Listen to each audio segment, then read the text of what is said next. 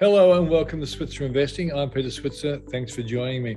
On tonight's show, Julia Lee of Burman Invest looks at the stocks you might want to buy now to make money next year. Adam Dawes of Shaw and Partner does exactly the same thing. He goes down the same path, looking for those sorts of stocks that might do well over the next 12 months or so. And then we have Michael Gable of Fairmont Equities, who's going to look at a number of stocks that have been under pressure lately and a couple of them been doing really well. BHP, CBA, Lynas, Lendlease, Tyro, Zip, and Mike's hot stock will also be thrown into the mix. This is a stock that's been over $60 in recent times. It's now around 40, but Mike likes to uh, the, the, shape of the charts he's looking at right now. And then Gemma Dale of NAB Trade tells us what stocks investors are chasing right now. Watching the trend can really be your friend when it comes to investing.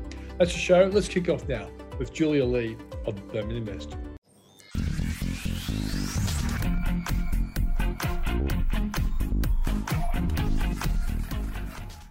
Julia, thanks for joining us. Great to be here, Pete. So, Julia, I've asked you to look at some stocks that you think are look like good buys now that may return the bigger dividends or returns in uh, 2022. So, what have you come up with? so having a look, I guess at the moment we are seeing travel stocks coming under pressure and those companies which are exposed to Europe. So a short-term trade, we know that these lockdowns can be opportunities to buy these type of companies relatively cheaply. And when things open up, you know, activity usually bounces back relatively quickly. So what we are seeing is Austria going back under a national lockdown. And we're also seeing additional uh, restrictions coming through in Germany. So we are seeing some of the travel companies trading at two-month lows. I think that's an opportunity to accumulate if you haven't already had a chance to get into those stocks. But really looking into 2022, one of the areas that I'd like to go back to, which we don't have a lot of exposure to at the moment, is the material space. So looking at the miners. We know that iron ore prices have been under pressure, but I suspect after the Beijing Winter Olympics in February that things may start to return back to normal. So looking at uh, those iron ore miners towards the beginning of next year, so that's one of my New Year's resolutions. Mm-hmm. And look, Pete, one of the best trades for us this year has been uh, exposure to those stocks which are going to benefit from uh, the net zero situation. So stocks like Pilbara Minerals, uh, the lithium miners like Orocobre, Lynas has done very well for us as well. And I believe that this is a structural shift that we are seeing. Mm. So this is something that's going to last decades. Um, and at the moment, I think that uh, lithium pricing is still expected to be quite strong in 2022. The time to look at j- jumping out of these stocks, which is just as important as jumping in, is when you get that big supply response coming through because most commodities aren't difficult to dig out of the ground. It just takes a bit of time. Yeah, what's interesting is that we're, we're waiting for those vaccination issues, those virus issues to dissipate, which probably are going to take three to maybe even four months to, to actually happen. But when they do, economic growth should surge, should help the material stocks at least, you know, for uh, six months or so at least. Yeah, look, I think the COVID 19 this time around is very different in that a lot of the hospitalizations are happening uh, with the unvaccinated. So, like here, where we did see a surge here in Australia and that caused vaccination rates to go through the roof, I think we'll see the same type of thing, especially in places like Austria, where the government's looking at um, mandating vaccinations. So, it does look like a lot of those severe cases are in the unvaccinated. So, as those vaccination rates go up and the booster shots come through. Hopefully, that will also uh, help those COVID cases come down a lot more rapidly. Don't forget the Northern Hemisphere at the moment, it's winter, and it's thought that, you know, it's much easier to catch the virus indoors rather than outdoors. So that colder weather is also playing a, a part in things as well. But look, I'd probably be avoiding things like uh, European uh, shopping centres at the moment, um, office buildings, uh, as these lockdowns sort of make their way through the system. But um, hopefully, going into next year, these will become less and less common um, as things return to normal. And we have, I guess, better ways to combat uh, COVID 19 than when the pandemic started. Julia, what do you think of a company like Lendlease? It's really struggled. It's it's down around near its lows. Um, I, I, figure in the future it's going to do well. It may well take a, a year or two before it happens. But do you have a view on Lendlease? Yeah, look, I think this one depends on your time frame. There could still be a bit more short-term pain um, as it looks to try and turn around its operations. And look, one of the things that the market's really been disappointed with Lendlease is that it's pushed out um, its return on equity targets, where it's trying to get its return on equity targets higher. But at the moment, I think it's all about execution. So it's, if it's able to do that over the next few years, I think the market will reward the stock. Of course, in the short term, we know that the construction space and the contracting space can be quite difficult. Lendlease, with its exposure to office buildings, it's been pretty volatile as well. But really, I think at the core of Lendlease is really these gateway communities that it has in large city centres. And I don't think that that uh, concept and project and strategy is dead. And I think it will be an engine of growth for it. So it depends on whether you're looking at investing over the next six months or the next six years. I suspect if you're looking at the next six years, then now would be the time to be accumulating here as it tries to turn around its operations. But really, you're buying that uh, turnaround story and those goals that Lendlease has to 2020, 2025. Yeah. One last question before we go. I know a lot of people are saying, well, look, there's probably going to be a bit of a sell off um, uh, because of the you know, the Austrian issues and you've got question marks about inflation and interest rates and whatever. But what's your feeling about the stock market overall in 2022? Yeah, and I, I should also add this part to the question. If you were really nervous about the future of the stock market, would you go and hold a, a, lot of cash? Would you actually liquidate a lot of your portfolio and maybe even start doing some shorting? Sure. So I guess looking at the market, we we always look at things like market volatility and whether we think volatility is going to increase, and then introduce some protection into our portfolios. And the way we do that is through buying puts or moving a greater portion of our portfolio into cash. So we don't actually go into shorting because shorting can be quite difficult to do while the market's sort of near these record highs and, and still rising. So timing the exact turnaround can be quite difficult. I like to look at things in, in cycles, Pete. So I think we're mid cycle. And mm. mid cycle, generally, you know, you you can see a correction of around about uh, up to 20%. Um, but look, I still think we're in growth mode after that. So I think any sell down would be an opportunity to accumulate further. And look, the growth rates have been coming down a bit. If we have a look at, um, I guess, the growth rate in 2021, it's about 6%. That's supposed to fall to about 4.7% and 3.5% for global growth. But we're still growing. Um, and I think that's going to be a positive in terms of the market. The other thing we're watching very closely is interest rates. I think once they start to rise, it will be okay because generally rising interest rates is a sign that economies are doing well and growing. But I think the initial uh, inflection from pandemic settings to rising interest rates, that's going to cause a bit of volatility as well. So, look, I think there's going to be a lot more volatility in 2022, but I think that's positive for longer term investors to accumulate and just keep an eye out for those opportunities. Love that kind of talk, Julia. Thanks for joining us. Thanks, Pete.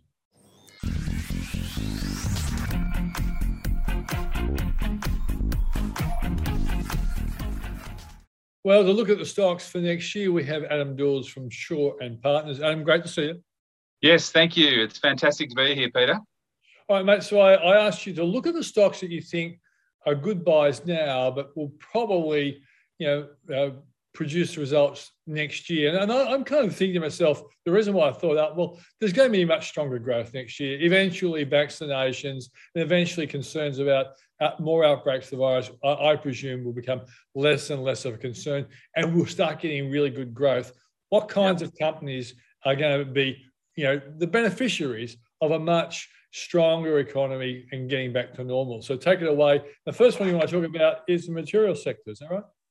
Yeah, we can talk about definitely talk about the materials sector, and certainly the first one is the the big boy in the room, BHP. Now, everybody might think, well, that's a, bit, a little bit boring, Adam. Maybe pick something that's a little bit sort of uh, more growth orientated. But let me try and to convince you one way or another, and we've got some more growth orientated stocks going forward. But there's three things that are going to be happening with BHP coming up that is going to be very, very essential going forward. The first thing is that they're selling their oil and gas assets uh, in the first half of next year. Now, that's a massive, going to be a massive transaction. Uh, 51% or 49% going to Woodside. That is going to be a big transaction, and I think that's going to be beneficial to BHP shareholders more than it will be for the Woodside shareholders. Mm. So that's the first thing. The second thing is, is that they're also in the second half of next year getting rid of the London Stock Exchange, or it's called the Unity Trade. They're going to be getting rid of their dual listed business in the UK, and it's all going to be coming back to Australia. So, one, the market cap's going to rise. Two, that you're going to see BHP now, all transactions around the world is, are going to come through the ASX. More volume means more price activity, and that we should move the thing or move the share price going forward. And the third thing is, is they're talking about, and they will action now, going into potash potash is a massive industry. They're going to be feeding the world and they're going to be using that. The potash goes into fertilizers, goes into making arable soil. And I think that's a major step forward for BHP, getting away from iron ore, getting away from coal, uh, getting away from oil and moving into potash, I think is one of the three reasons why I think BHP will be a good buy next year. Okay, good solid argument. Let's go to the, to the really tricky one. And I, I must admit, a lot of people who are warming to the idea of that something has to be done about climate change are starting to wonder whether uranium is going to be a, a future alternative. And you've gone for a uranium stock. Yeah, I have. And, and Paladin is probably the one that, I mean, there are some other ones in the sector, but certainly Paladin is the most premium stock as well as the most liquid stock in the market. They've just come out and said they're going to restart their Heinrich uh, um, someone's going to correct me on my pronunciation on this one, but they're going to start up their major mine going forward. Um, it, won, it, it, Paladin remains our preferred stock in the sector, and I think that's the key thing that you need to be aware of. Always stay in the top quality businesses. Don't go for the smaller ones. Always stay in the top quality businesses. Uranium, yes, is probably going to continue to do well. We do see that, uh, you know, power stations uh, greener energy going forward. And certainly Paladin is one of those ones. Once they start up that new mine, that is going to do well as well. So yeah, Paladin, we've got to buy on that one here at Shaw and Partners.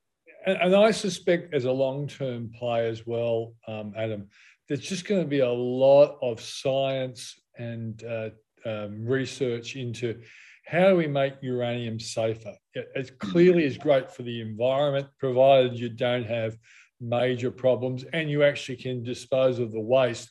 But because there hasn't been enough money thrown behind it, there hasn't been enough care or desire for it, nothing yeah. really progressed. But gee, the world's getting really on board with climate change concerns. And I wouldn't be surprised to see something come along around you know, safe nuclear over the next five to 10 years. And that would be very good for the share price for uranium miners. Agree. Yeah, absolutely. And and it's the it's the wall of money, the green energy, the the the ESG money that is definitely coming down. That tsunami of money that's it's going to come, and and you can't ignore it now. I mean, we potentially might have talked about it and laughed it off five years ago, but certainly now we're here. And I think you know, out of out of the the five stocks that I'm talking today, three of them have that sort of ESG or green side of it. Well, let's go to the, your hydrogen play because a lot of people are interested in hydrogen. I think uh, Twiggy Forrest from Fortescue is doing a lot to talk up the big H. So, what's your, what's a good way of playing hydrogen? Well, there, certainly it is an, uh, uh, an industry that's in infancy. So, in other words, don't get caught up because no one's really making any money out of this, and no analyst can really model on how to put an hydrogen plant together, let alone put a company together and see if revenue is going to come in the door. Mm-hmm. So the first thing is you need to be diversified, and that's the reason why I've, I've chosen uh, hydrogen. It's an ETF from ETF Securities called HGEN. HGEN is this is the ticker code for those people playing at home, and that has a diversification of over 30 stocks from an index that is basically all, all to do with hydrogen. Now, you, if you wanted to pick one stock, I don't think that's the right play to do that, Peter. I think you need to be diversified. I think you need to have a group of stocks that are coming for, you know, going forward. And also there's different types of hydrogen. There's green hydrogen, which is powered by recycling or renewable energy, but then there's blue hydrogen, gray hydrogen, and there's all these different types of hydrogen out there. Now, the technology has been around for a long time, but it certainly is something that we are all starting to go forward. Even Japan, I saw in the Fin Review today talking about getting rid of LNG, looking at hydrogen and looking to Australia to help them with that produ- production of hydrogen going forward. So, um, you know, the government's putting fleets, they'll put hydrogen cars on the road. I think this is something that, you know, for next year, the year after, and the year after, I think this is a good one. Staying diversified, HGEN is the stock code, and it's an ETFS, so ETF Securities ETF. Yeah, playing hydrogen is a bit like playing playing biotech. It's a, it's a bit of a gamble, and if you put thirty into one pile and four or five end up being the equivalent of an afterpay or whatever, yeah. that's when the big dividend comes for the ETF. Yeah, a reasonable Absolutely. approach. Yeah. Let's go to telco sector now. What do you like there? Because everyone always thinks there's only one one company there, but of course there's not. there's not. There's certainly lots out there. Uh, this one, look, it, it's done very, very well, um, and um, I think will continue to do well. And it's a small little stock called Aussie Broadband. You've probably seen uh, us talk about this one before, but also uh, you would see the advertising uh, on television as well. And I think that's been really effective. One of the big things that uh, Aussie Broadband has differentiated itself now, obviously, telco, you need about you need to have good connections, fast speeds, internet, those kinds of things. But they've really differentiated themselves by having an Aussie-based tele, uh, customer te- customer service um, uh, area. So you know, sometimes when you'd ring these international companies, you might go to India, you might go somewhere else.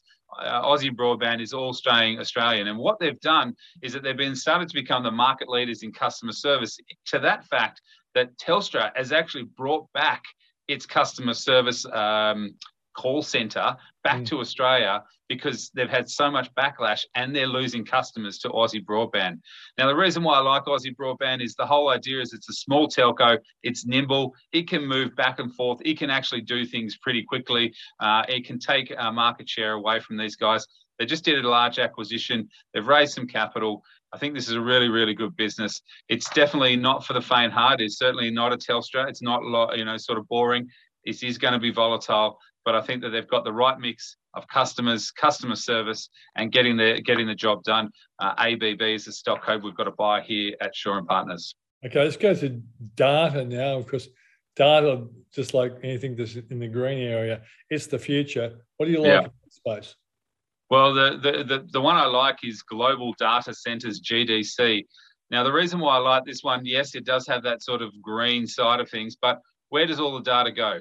This this podcast, this this uh, anything on YouTube, anything like that, data needs to get stored somewhere, and that's what I really like. GDC. The reason why I don't go for NextDC or for Macquarie Telecom, those kinds of things, these guys are trying to do things here in Sydney and Australia where the land values are so expensive to get a data center because basically a data center is a big warehouse where you can stack racks of uh, data uh, data storage. Uh, the rent is ridiculous. The land cost is ridiculous. GDC said, look, we're going to be global. They've got some stuff in France. They've got some stuff in South America. They've got some stuff in Guam. These are the kind of things where they can get a better, better return on their capital. Uh, they've got some in Perth. Um, this one's a small one. It is slight, slight, lightly traded but we've really got this thing uh, uh, going well and going at a, at a decent, um, I guess, price target going forward. And I think this one is a warehouse of the future. And I think GDC would be a good buy to hold for next year. Okay, mate. Some interesting stocks. Thanks for joining us. Talk to you in a couple of weeks' time. You're welcome. Thank you. Have a great day.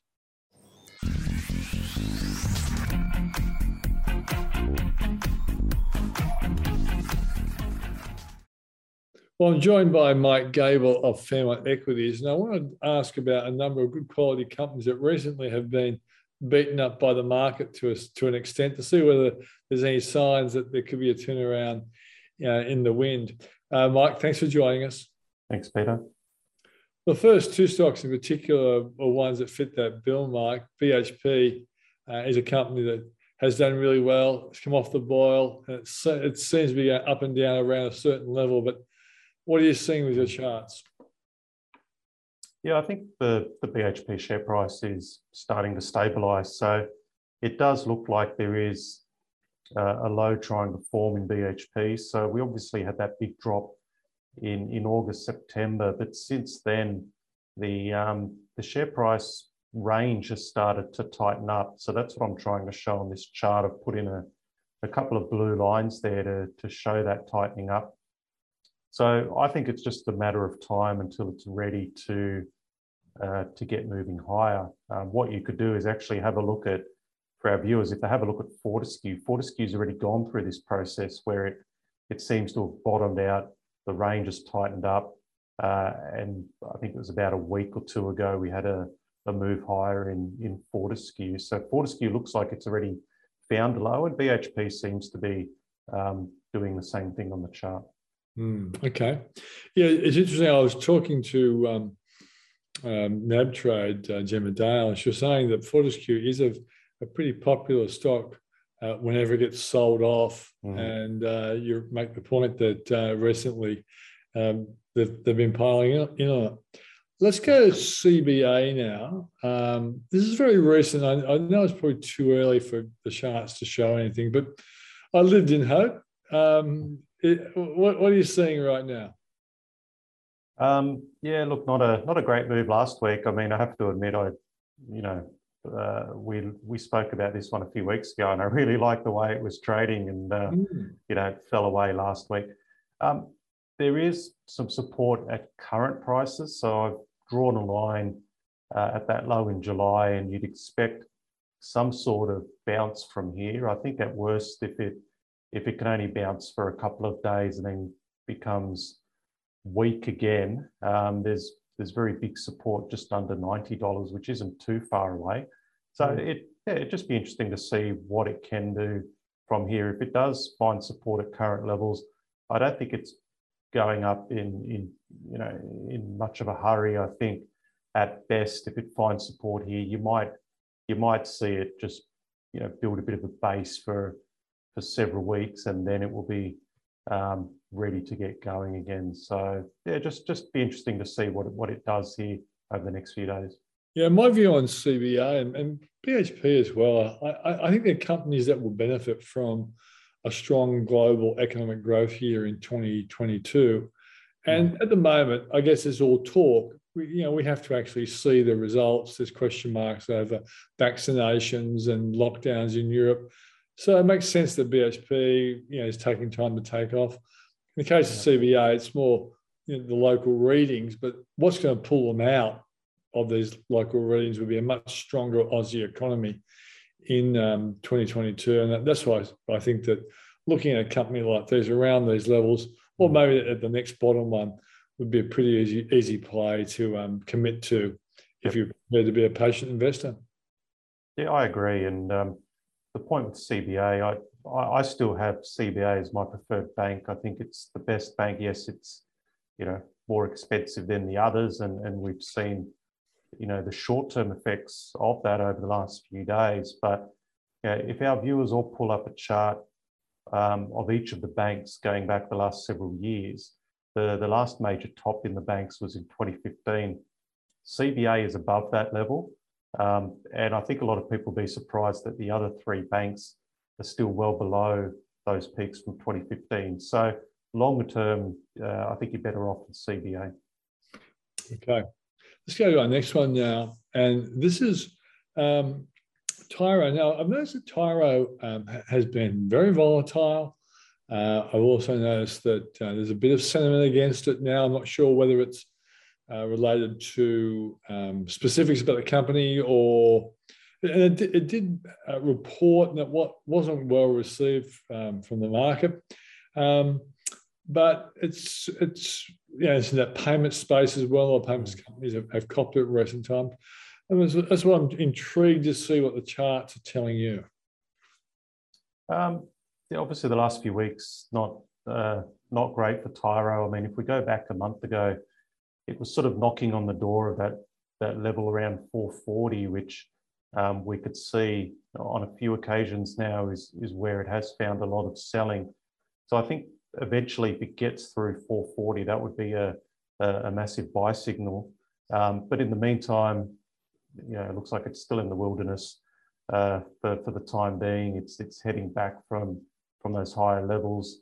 Um, in some ways, it's been fairly range bound for the last 12 months. So, mm. um, you know, potentially if it gets towards the bottom of this current range, you know, maybe if it dips under $3 and finds some support, that might be uh, an opportunity. But yeah, definitely at the moment, um, there's you know some negative momentum there.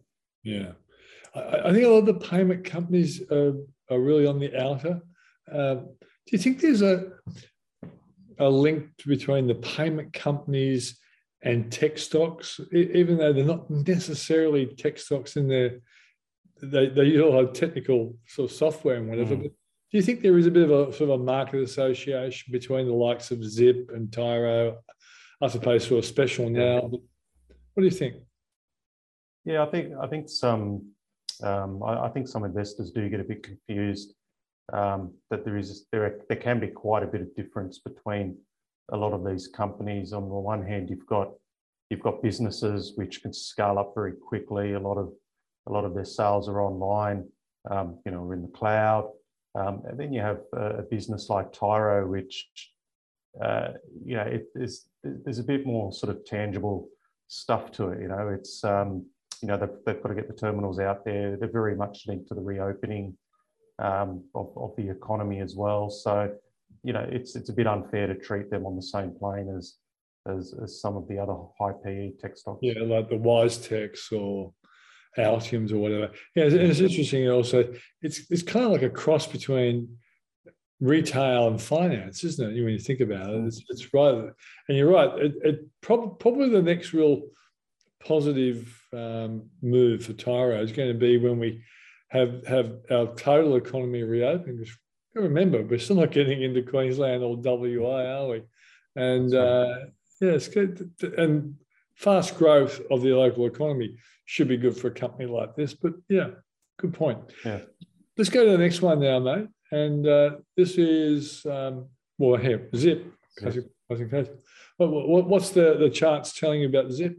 Yeah, still still no turnaround yet um, on this one. So the pace of the slowdown in the last few months or so has slowed down. Um, so, but, but it is still falling. I mean, it's there's not really too much to add. I mean, we can see that um, at the end of last year, uh, it bottomed out around five dollars. So I think you know, like a moth to a flame, I think it'll be drawn towards that five dollar level in the short term, and then you know, if you get a bounce off there, that might be a, a bit of an opportunity. But at the moment, yeah, just a little bit too early to to be getting back into this one. Mm. I guess um, the, high, the highest hope for, for Zip investors would be that uh, it sees a repeat of what happened at the um, beginning of 2021. That was a nice rise, but uh, certainly haven't seen anything like that for a long time. Let's go to the next yeah. one now, um, Mike. Yeah, this isn't a yeah, it's not a very good looking chart, Lendlease. I mean, as we could see, um, it got absolutely uh, hammered during uh, the, that drop with COVID um, last year. And although it did bounce pretty strongly off those lows, um, while the broader markets continued to kick on over the last 12 months, um, this one's just, as we could see, it's just uh, downtrending. So I guess similarly to, to Zip, there is a, a low from last year that it's getting close to. So those levels just under $10, uh, it might draw in some buyers. But again, at the moment, I just think it's too early. I just see a, a stock in a downtrend. Um, so I think it's best to avoid for the moment. Yeah. And it is a company that clearly still has question marks over the office blocks it owns. Um, it also has has a number of strategies around, you know, linking, you know, retail retail precincts to residential. But it's all out there at the moment. No, one, particularly the short term players, probably see this as, as a slow burn at the moment, there's not much, not much of a fire happening under the company. Uh, look, yeah, obviously, uh, other other sectors seem to be uh, benefiting, or other stocks seem to be benefiting from everything that's happening out there with the reopening and you know, mm. and the, the retail spending, construction spending. It just doesn't seem to be flowing through to Lendlease. Okay, let's go to a company that actually is in a hot sector. That's namely Lynas. Um, yep. And um, I'm not, I'm not an expert on charts like you, Mike, but this is looking pretty positive. Yeah, yeah, exactly. You know, bottom bottom left, the top right. Um, yeah, I've I've mentioned Lynas a couple of times um, during the year, Peter. I think as recently as October, it was it was my pick. I, I think this still looks great. It's um it's trending. most recently there was some resistance just under $8 and a couple of weeks ago it popped above that. So yeah, it, uh, it should just be drawn towards the next major level, which is around $10. Um, I've, I've even had a couple of clients um, buy it as recently as today. I'm still still happy to buy Lynas. I think it looks really good. Yeah, and I guess you know, as you can see, there are pullbacks, but those pullbacks are, are really controlled, aren't they? And it, it says something about the future of this product in the sort of the modern technology products of tomorrow. Yeah, exactly. I mean, the you know there was a bit of a a deep pullback during September, but we have to remember, you know, the whole market looked a bit iffy back then. But since early October, as, as you say, Peter, any pullbacks have been fairly fairly measured, fairly small. The buying comes in, um, and the stock just keeps keeps grinding higher. So yeah, I think it looks really good. Okay, let's go to the next one now. This is your selection. Yep, yep. So look, another another resource stock. So mineral resources. Um, it's a it's an it's an almost eight billion dollar company, so quite a large business. Um, iron ore production. Uh, they've got uh, the lithium side as well. Um, so this is one that uh, that I've been picking up over the last week. Um, we've traded in and out of this one before, as as we could see it. It's fallen quite a way since those peaks in July. So we're talking sort of sixty-five dollars all the way down towards forty. So yeah. I think for this one to recover from let's call it $42, even back towards 60. I mean, that's that's quite some significant upside here um, for investors. So I've been watching it pull back, and what I've noticed is it, um, you know, found a bit of there was a bit of support around $40 and also around $38, um, and just seeing it sort of bounce off those levels and get back above $40 recently. Um, and breaking that downtrend, it all looks pretty positive to me. And um, yeah, as I said, look, based on, you know, even here, there's still some decent upside. So I've, I, again, this is another one of those stocks, even as recently as as this morning, I've been buying more of it. So mm-hmm. yeah, I think there's some good upside here. The interesting thing about mineral resources is that okay, it's got the iron ore, which clearly has been affected by by China's slowdown and the stockpiling and all that, all those sorts of things that get thrown in. But also, you know, at the point is in lithium as well, which is a, a, a, an area that everyone wants to be in. So it's diversified, isn't it? Yeah, exactly. And we can attribute a lot of that recent decline to the falling iron ore price. But I'm still of the opinion that, you know, the iron ore price is thereabouts at its lows and it will recover, whether it's in the next few weeks or it needs a few more months once we get past um, the Beijing Olympics. Um, I think the iron ore price will head higher. So you, you'll have that that increasing iron ore price and obviously the uh, the interest in lithium to to really get the, the share price of NIM heading higher. Yeah, great stuff. Mike, thanks for joining us. Thanks, Peter.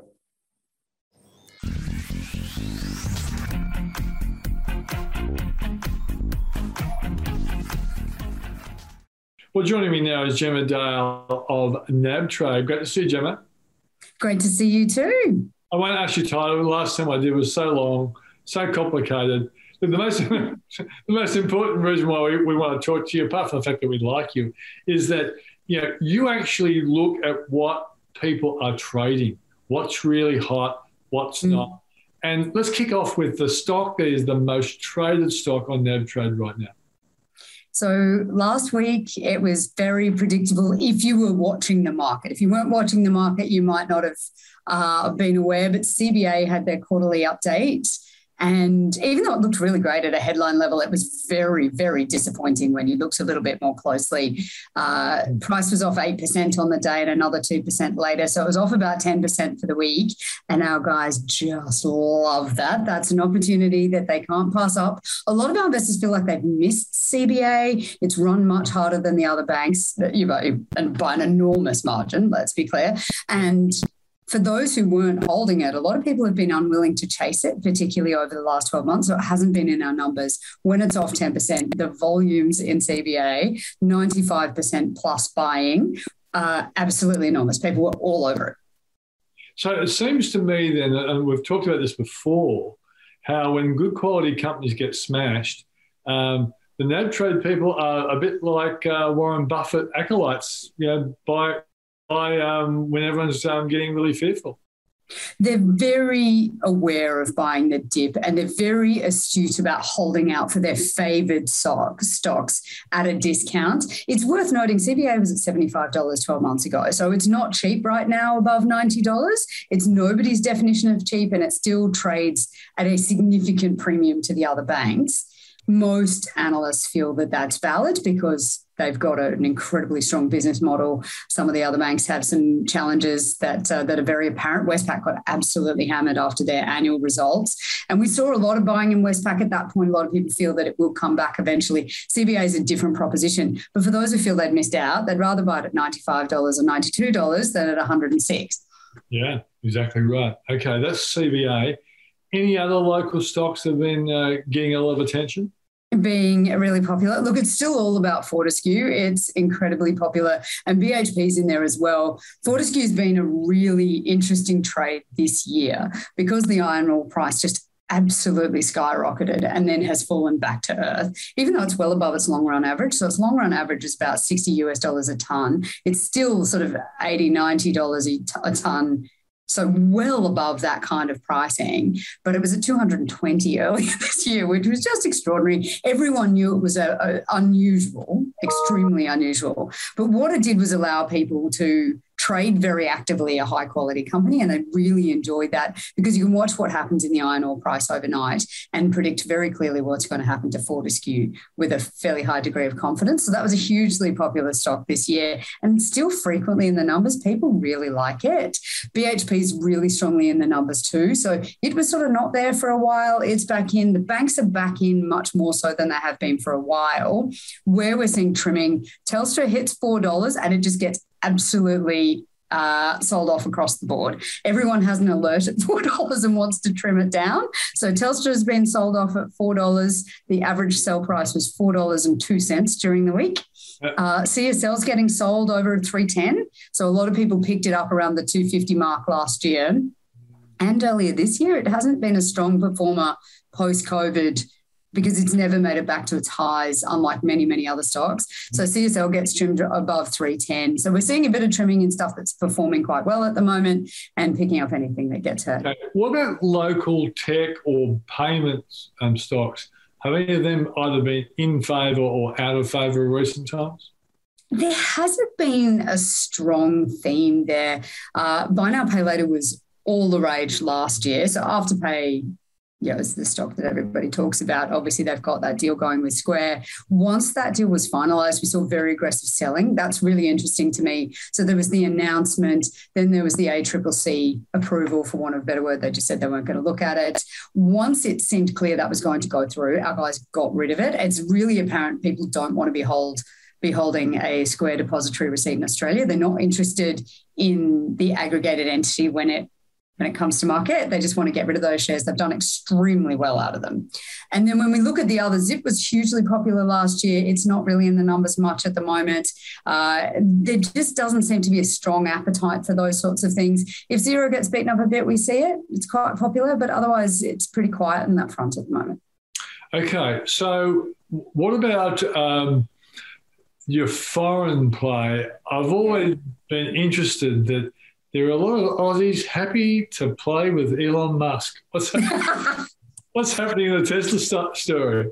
Yeah, so Tesla, this this is actually an incredibly interesting story. So when I give updates about what people are buying, and you always talk about international, it's actually a really meaningful part of what people trade and invest in now. When it first started, it was a bit bit sexy, but at the margin, you know, there wasn't a lot of activity there. Now it's sort of between 10 and 20% of total volume all the time. People are consistently looking to take their portfolios offshore, not just through ETFs and managed funds, but also looking at buying the direct holdings.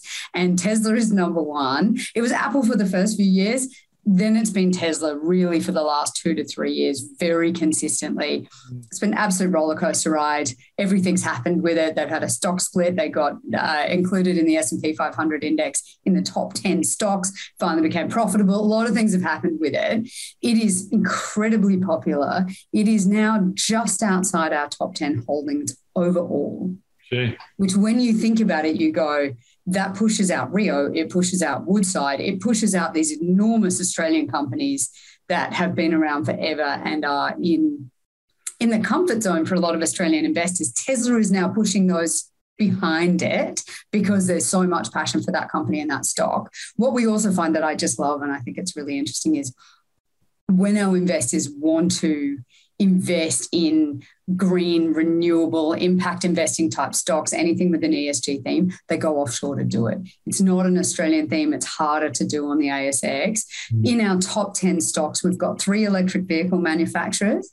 We've got Plug Power, which is green hydrogen, for want of a better term. We've got Enphase Energy, which is a, a very highly regarded uh, solar company. They make microinverters for solar panels. You probably have them on your roof. I have them on my roof. Uh, so they're, they're actually widely used in Australia, even though people might not make a connection to the company. This is the sort of stuff they're buying offshore. It's not what they can get in Australia, but when they go offshore, they're looking for COP26 uh, decarbonisation themes that they're not able to get access to here. Yeah. Uh, I think it was around March of this year where I wrote a story about when Tesla's share price fell for your for your website. I think Olivia said this is a pretty courageous story, but I'm looking like a genius now. But I have got to say, I was scared when I was writing it. It's look, it's a roller coaster, right? Tesla is a roller coaster, and it is uh, the most expensive car company. Uh, it's not the most expensive full stop, I don't think anymore, because we've had Rivian come to market, and they are brand new and now bigger than Volkswagen. So, so people are putting a lot of a lot of faith in these companies that they are the future and they're paying for that. They're paying a very significant premium. But people want to be part of the future and they don't think that buying internal combustion engines is going to be the way to go anymore. That's right. You also you can play Bitcoin through Tesla as well because they've got a pretty big holding. All right. You can play solar through them if you want. You can do a lot of things. okay, so that's that's it. Um, is, is there a Bitcoin play on on NabTrade that your your um, investors are, are using? There is a new ETF that is a, a crypto leaders ETF, uh, a lot of small buys in that. It's a really specific demographic who are keen. You need to really look underneath these things and work out what they're investing in because it's not explicitly Bitcoin per se. Uh, so there's no, to the best of my knowledge, approved ETF that allows you access to the underlying asset. They'll give you spot pricing and all of these other things, but you need to be quite careful to understand what it is that you're buying and whether or not that's something you want to hold in your portfolio. But we're seeing some appetite for it. People are pretty keen. Yeah, okay. And Gemma, before we go, it's a really important day for NAB Trade tomorrow. Why don't you tell us about that? Yeah, it's an incredibly special day for us. It's our annual charity trading day. You guys have been incredibly supportive, and we appreciate that so much. It's really wonderful. It's uh, it's a day that we did give 100% of our brokerage to charity. So every dollar that our investors and our traders place with us on the day, the brokerage they pay goes straight to charity on the day. And last year, Ross McEwen, who's our CEO, actually doubled, like he matched the contribution that our investors made, which was amazing. So it's a really special day. In the past, we've supported a whole variety of domestic charities. We've supported Rural Aid's uh, Youth Mental Health Initiative, Burrumbuttock Hay Runners, uh, giving hay to drought stricken farmers, the Luke Batty Foundation, which was really close to a lot of us. So a lot of really important, valuable charities. But this year is really different, right? It's been such an extraordinary year and so many have suffered so much. So we're partnering with UNICEF this year to look globally and using their Give the World a Shot campaign, which is where they will be uh, giving vaccines for COVID 19 or against COVID 19 to people who'd otherwise not be able to get them. They can't just walk into their local medical centre. And UNICEF has extraordinary infrastructure. They vaccinate half of the world's underprivileged children. They're the biggest vaccine buyer in the world. They are using that infrastructure to provide vaccines for adults now in many of those communities. It's a real privilege to be part of it. So 80% of our brokerage will go to UNICEF tomorrow for that campaign specifically. The other 20% will go to the ASX Refinitiv Foundation. They support 10 different underlying charities. And it is an industry event now, but we're still the only broker that a retail investor can participate through. So if you happen to be wishing to make some trades tomorrow, if you happen to be thinking about trading, we would love you to do it through NabTrade and you can give the world a shot. I guess in many ways you'd hope that the market really gets smashed tomorrow. So lots of I don't. We want some dramatic things to happen tomorrow. Really important things. Yeah, big sell off overnight in the US, something like that would be awesome. Yeah, uh, I go for a small sell off. I can live with that because I'll be a buyer definitely for small sell off. so all Jim of our guys. From right? Trade. Thanks for joining us. Fantastic. Thank you so much. And that was Gemma Dale of NAB Trade. And before we go, let me remind you on November 30, we have the virtual Switzer Income Conference for 2021. This is all the kinds of investments that you can, in a sense, make income out of, as opposed to just purely going for capital gain. Some of them will be capital gain and income, others will be a pure income play. So if you're looking for that kind of thing, register in the link in the description below.